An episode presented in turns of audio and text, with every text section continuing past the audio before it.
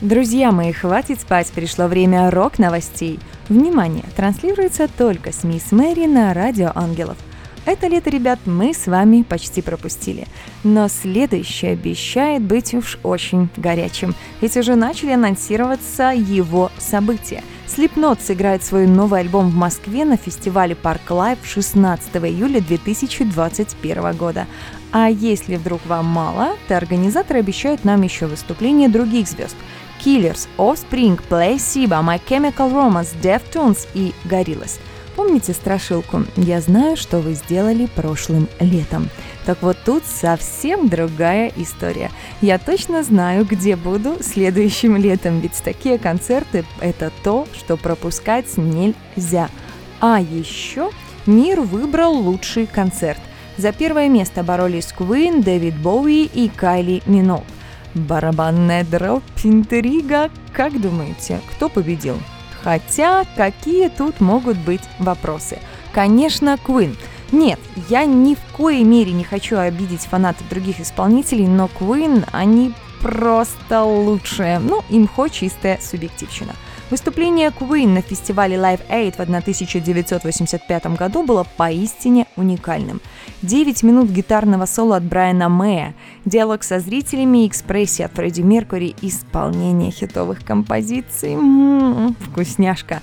Так, чтобы никто не обижался, оглашу-ка я топ-10 лучших концертов мира.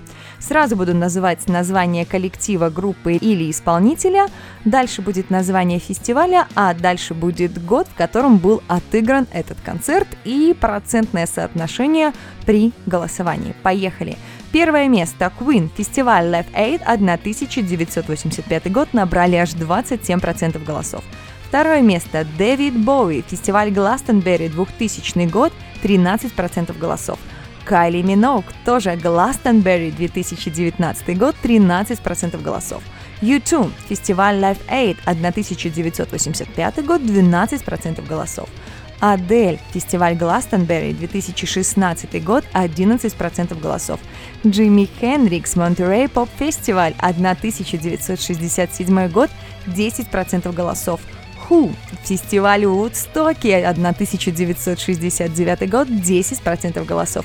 Боб Марли. Фестиваль Smile Jamaica 1976 год 10% голосов.